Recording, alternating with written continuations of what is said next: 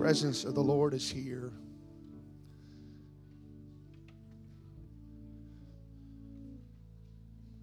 God bless you. You may be seated in the presence of the Lord.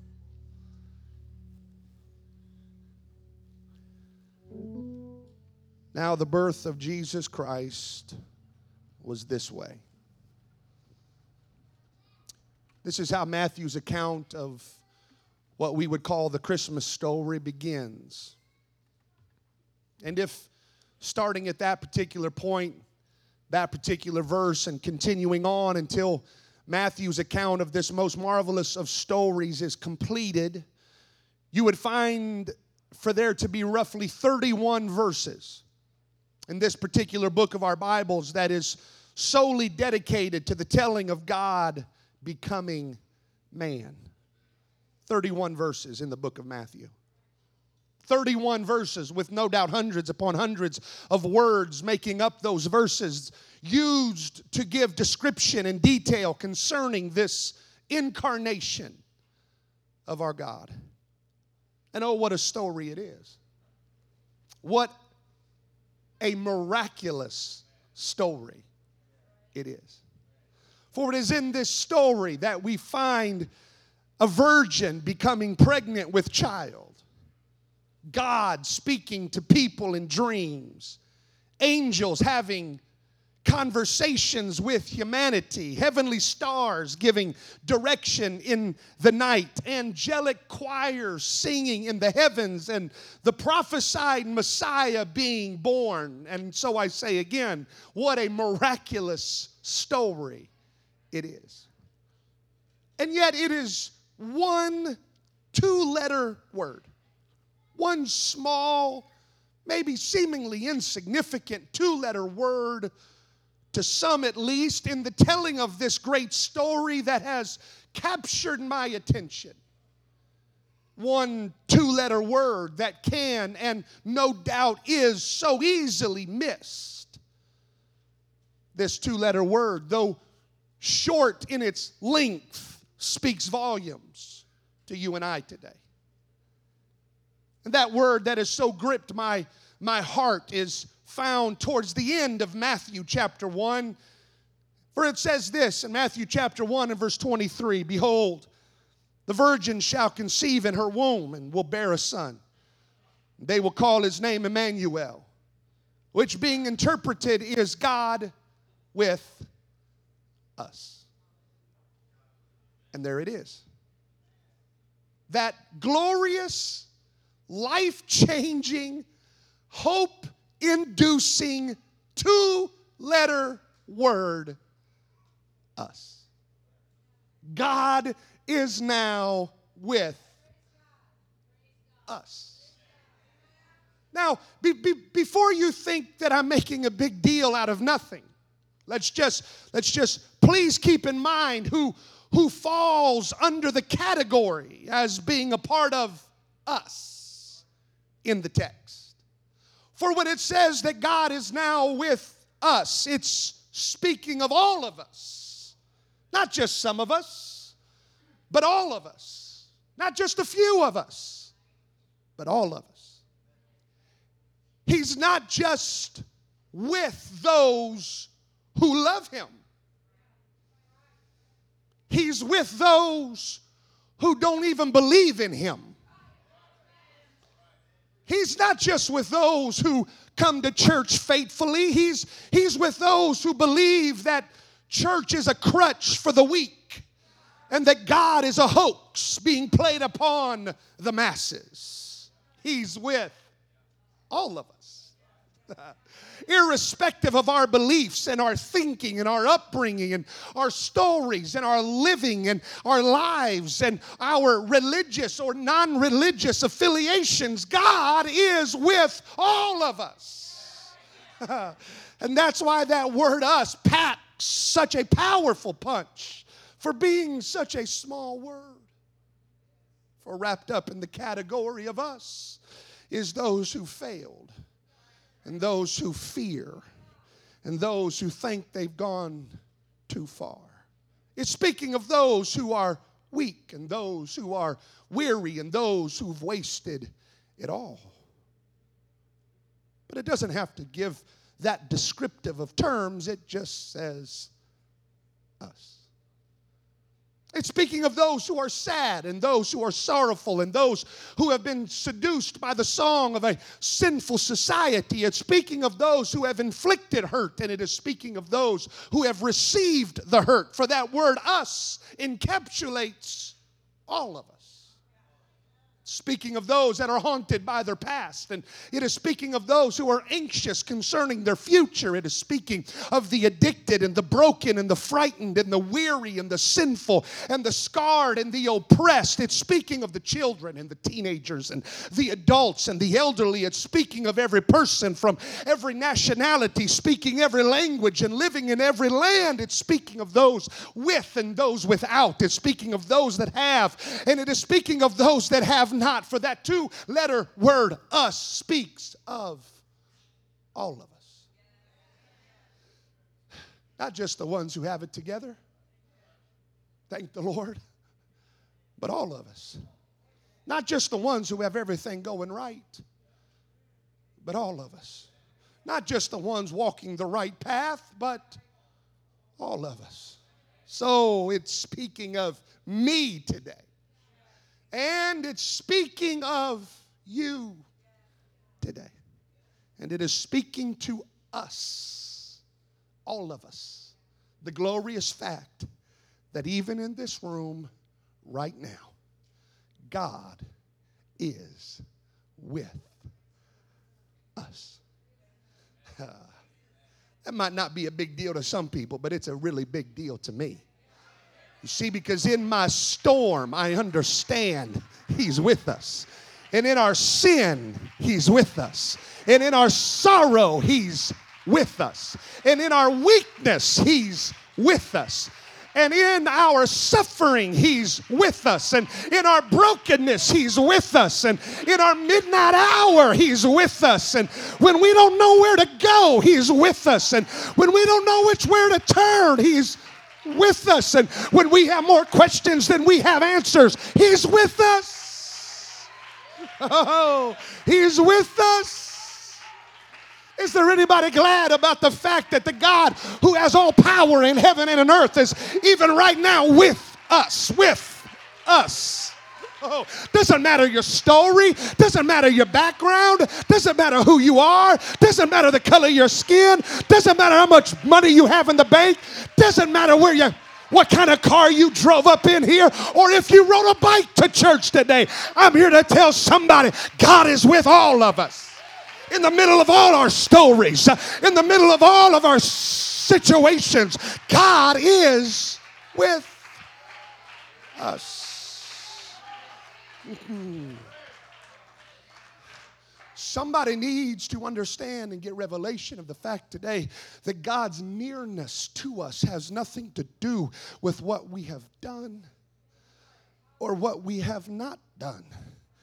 Because even right now, the God who can fix all and heal all and forgive all and redeem all and restore all and deliver all and save all is in this room. And He's here to release a miraculous touch that only He can do. Anybody believe you can leave this place changed today?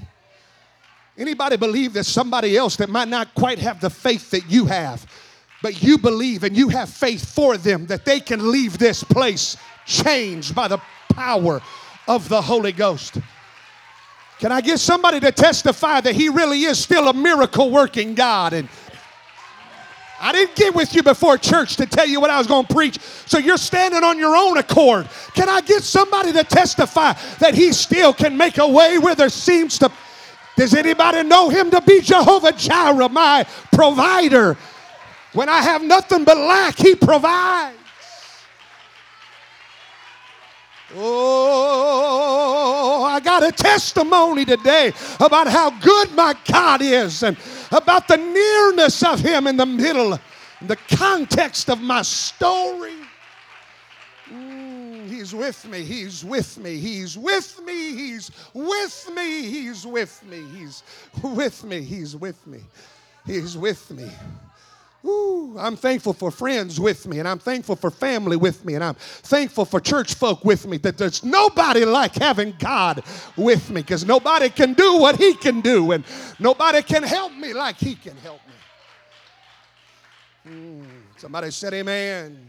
So I hurry, but it is this powerful truth of God being with us that I'd like to illustrate to you from the word of the Lord for the remainder of my time today. He doesn't appear in any nativity scenes, and you won't find him on many Christmas cards. But he's a significant player in the first Christmas story and pageantry nonetheless. His name was Simeon.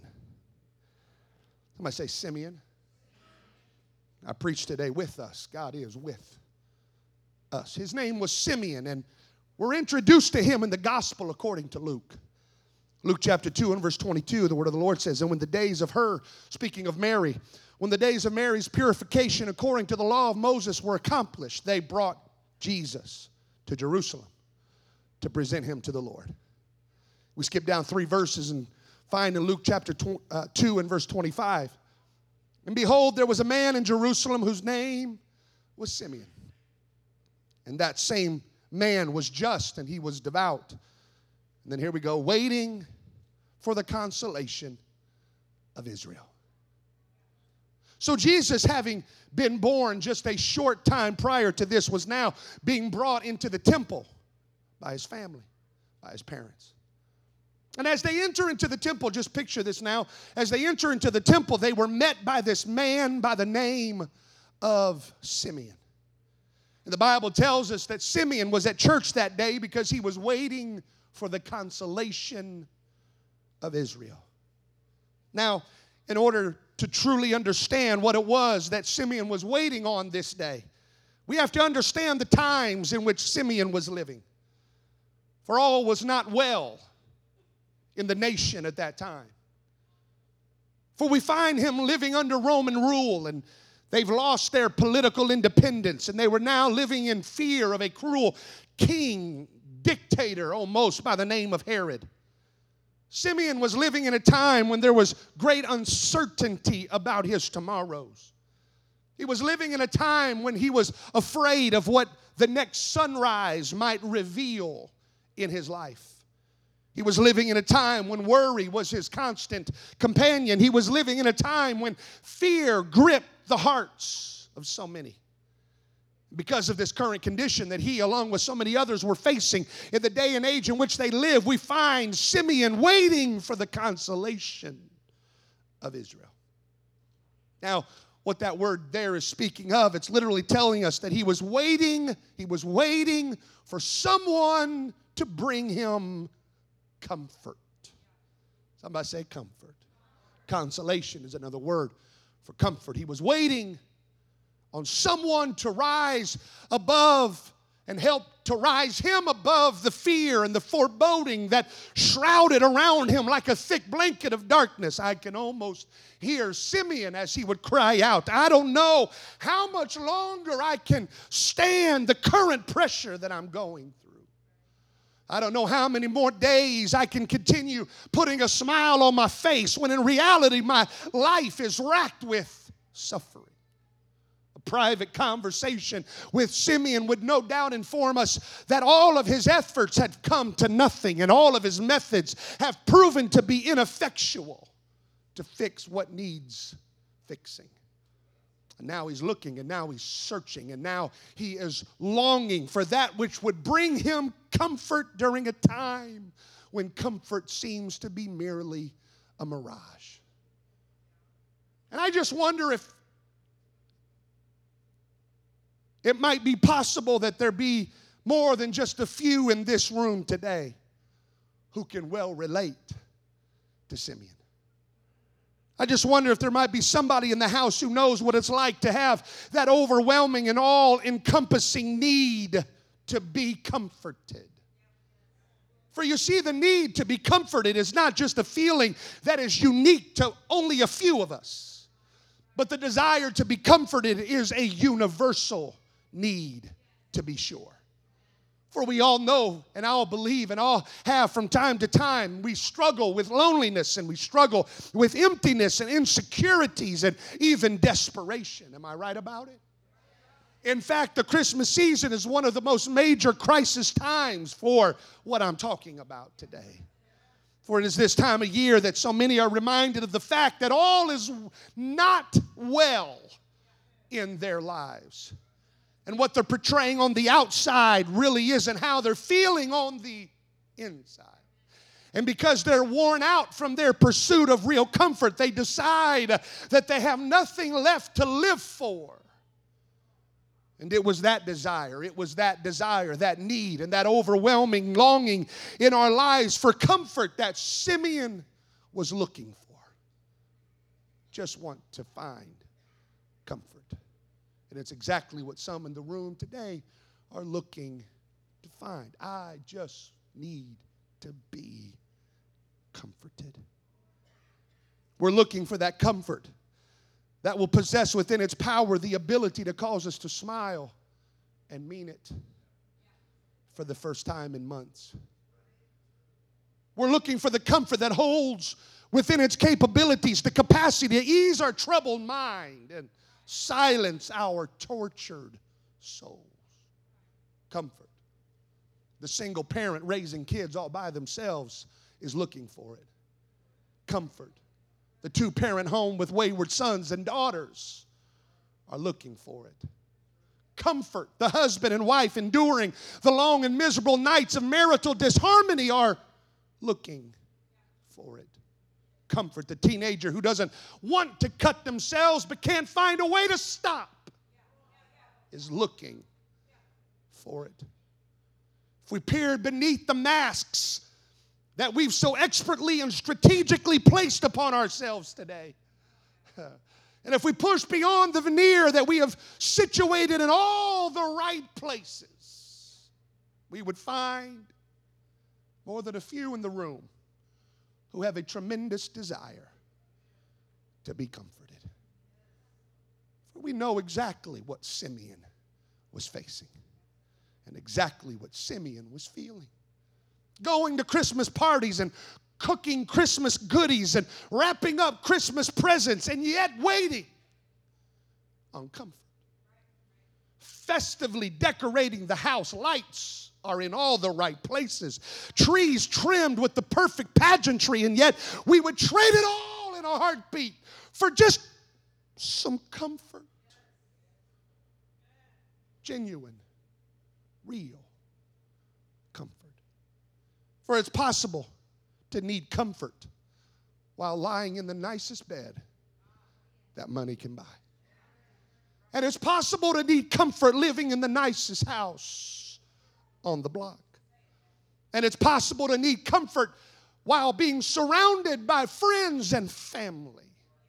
And it's possible to feel comfort, need comfort, even while comforting others. So there's a great need that many in the room share today. If we would just get honest and real, we need comfort today. So it is to all of us that I'd like to quickly read the remainder of Simeon's story, for we find and pick the story back up in Luke chapter 2 and verse 27. The word of the Lord speaks and says, and he, Simeon came by the Spirit into the temple. And when the parents brought in the child Jesus to do for him after the custom of the law, then took he him up in his arms. Simeon took Jesus in his arms, and he blessed God, and he said, Lord, now, lettest thou servant depart in peace, according to thy word. For mine eyes have seen thy salvation, which thou hast prepared before the face of all the people, a light to lighten the Gentile, and the glory of thy people Israel. Now notice now, it was at the time of his life when he needed comfort the most that the Bible says that he was ushered to the temple. He was ushered to the house of God by the Spirit. And when the Spirit brought him to church, it was there that he experienced Jesus for himself.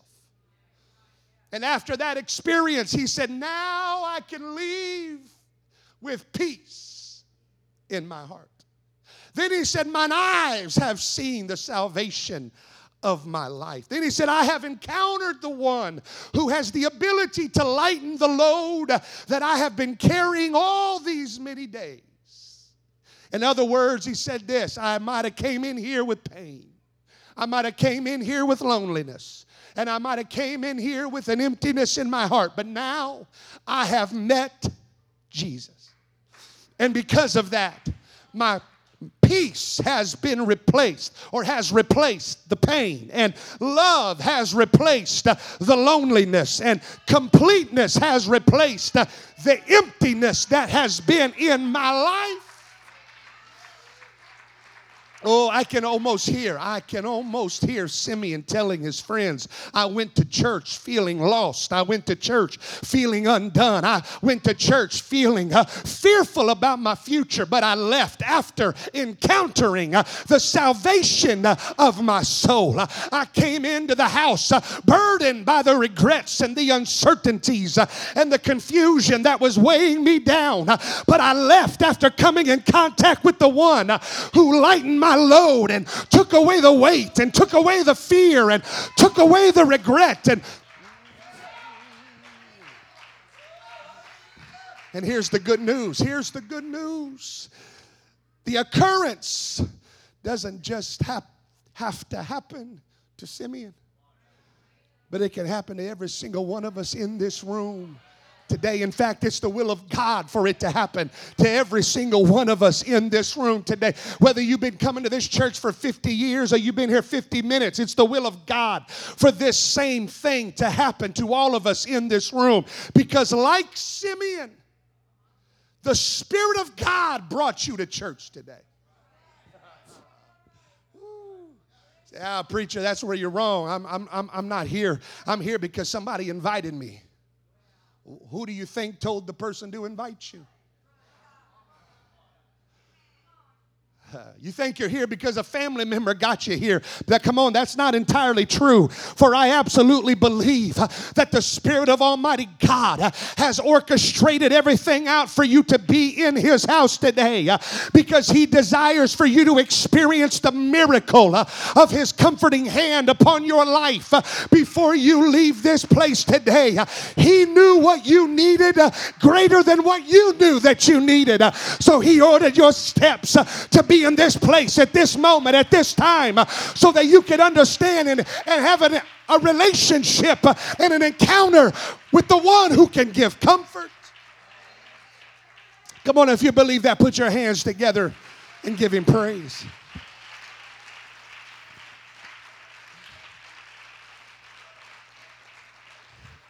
Now there's something I need to speak to us about concerning this story before I close. Luke chapter 2 and verse 27, and Simeon came by the Spirit into the temple. And when his parents brought in the child Jesus to do for him after the custom of the law, verse 28, then took Simon Jesus up in his arms. Now you need to remember that there had been talk about this Messiah for years, decades. In fact, the prophecy concerning the birth of Jesus was talked about all the way back in the Old Testament book of Isaiah, for it would be Isaiah that would pen these words, the prophetic promise of the Messiah that would come, all the way back in Isaiah chapter 9 and verse 6, when he said, for unto us a child is born, unto us a son is given. And the government shall be upon his shoulder, and his name shall be called Wonderful Counselor, the Mighty God, the Everlasting Father, the Prince of Peace. So Simon had heard all of the talk about this Jesus.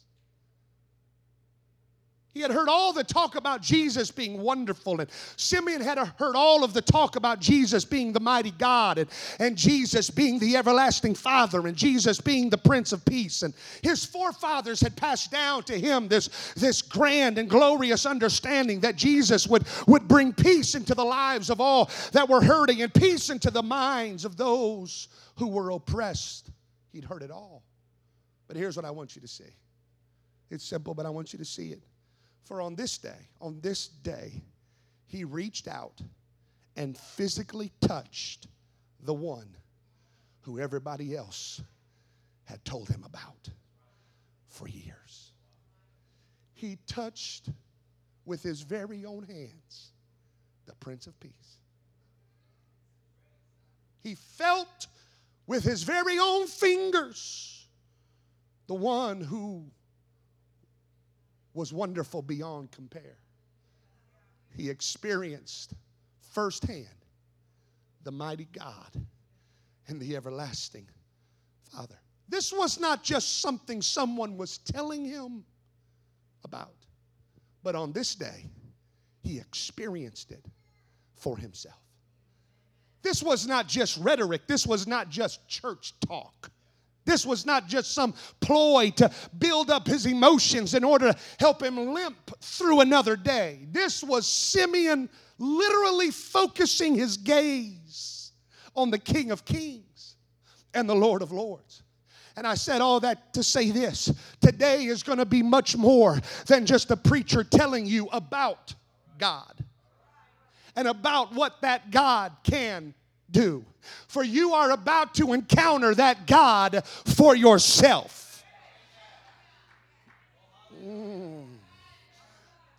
For this God that I'm talking about is not confined to some historical book.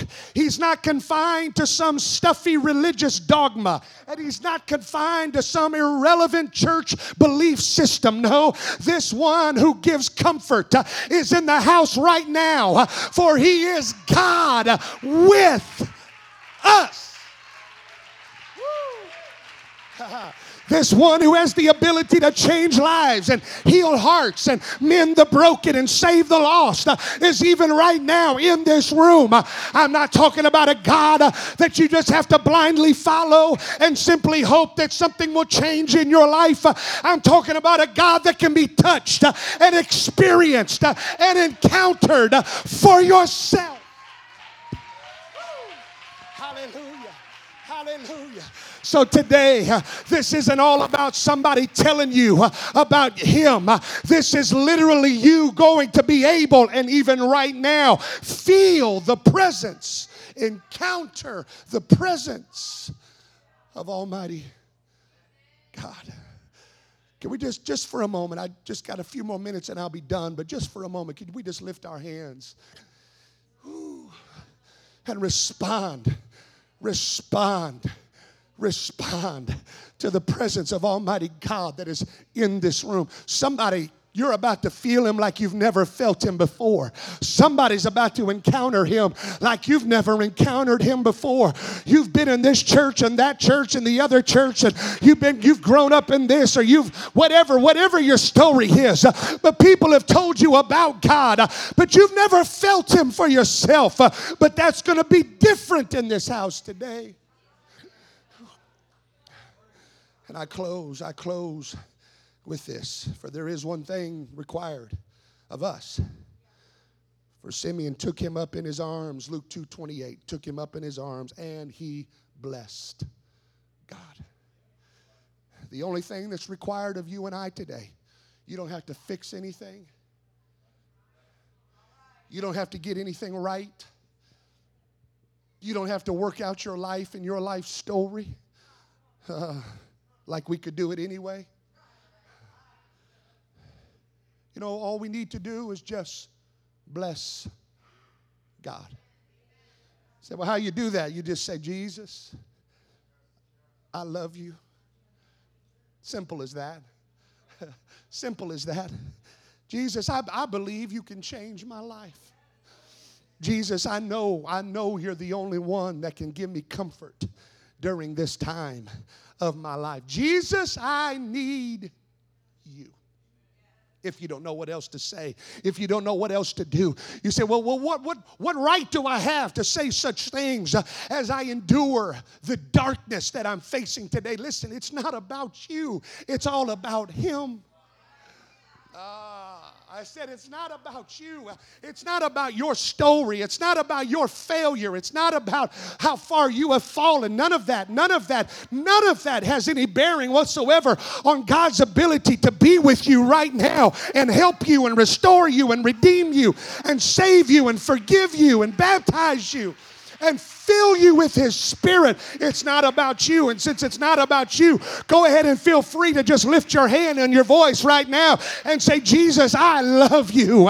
If Jesus, I need you, I need comfort. I wonder if there's somebody in this house on this Christmas day with all the pretty flowers and all the fancy stuff up here and the decorations. I wish there'd be somebody that said, I don't care about any of that. I don't care about who's here and who's not here. I'm just going to lift my voice and cry out, God, I need comfort. I need it. I need it. I need it. I need it. I can't go one more day like this. I can't go one more night like this. I'm tired of crying myself to sleep. I need the comfort that only you can give. Stand to your feet and lift your hands all across this auditorium. I wonder right now if we can lift our voices in sincerity and in honesty and in transparency before the Lord. God, I need comforted right now. I need it. I need it. I know I'm putting on a good face. I know I'm tricking everybody. I know I'm convincing everybody that everything's all right. But if you could, if the inwardness of my heart would be displayed before the individuals in this room, they would see a darkness that is there. And so, God, I need comfort now. Ooh, come on, somebody. Come on, who's going to get real before the Lord right now? Come on, who's going to get real before the Lord right now? I need you, God. I need you, Lord. I need you, God. I need you. I need comforted. Most people don't.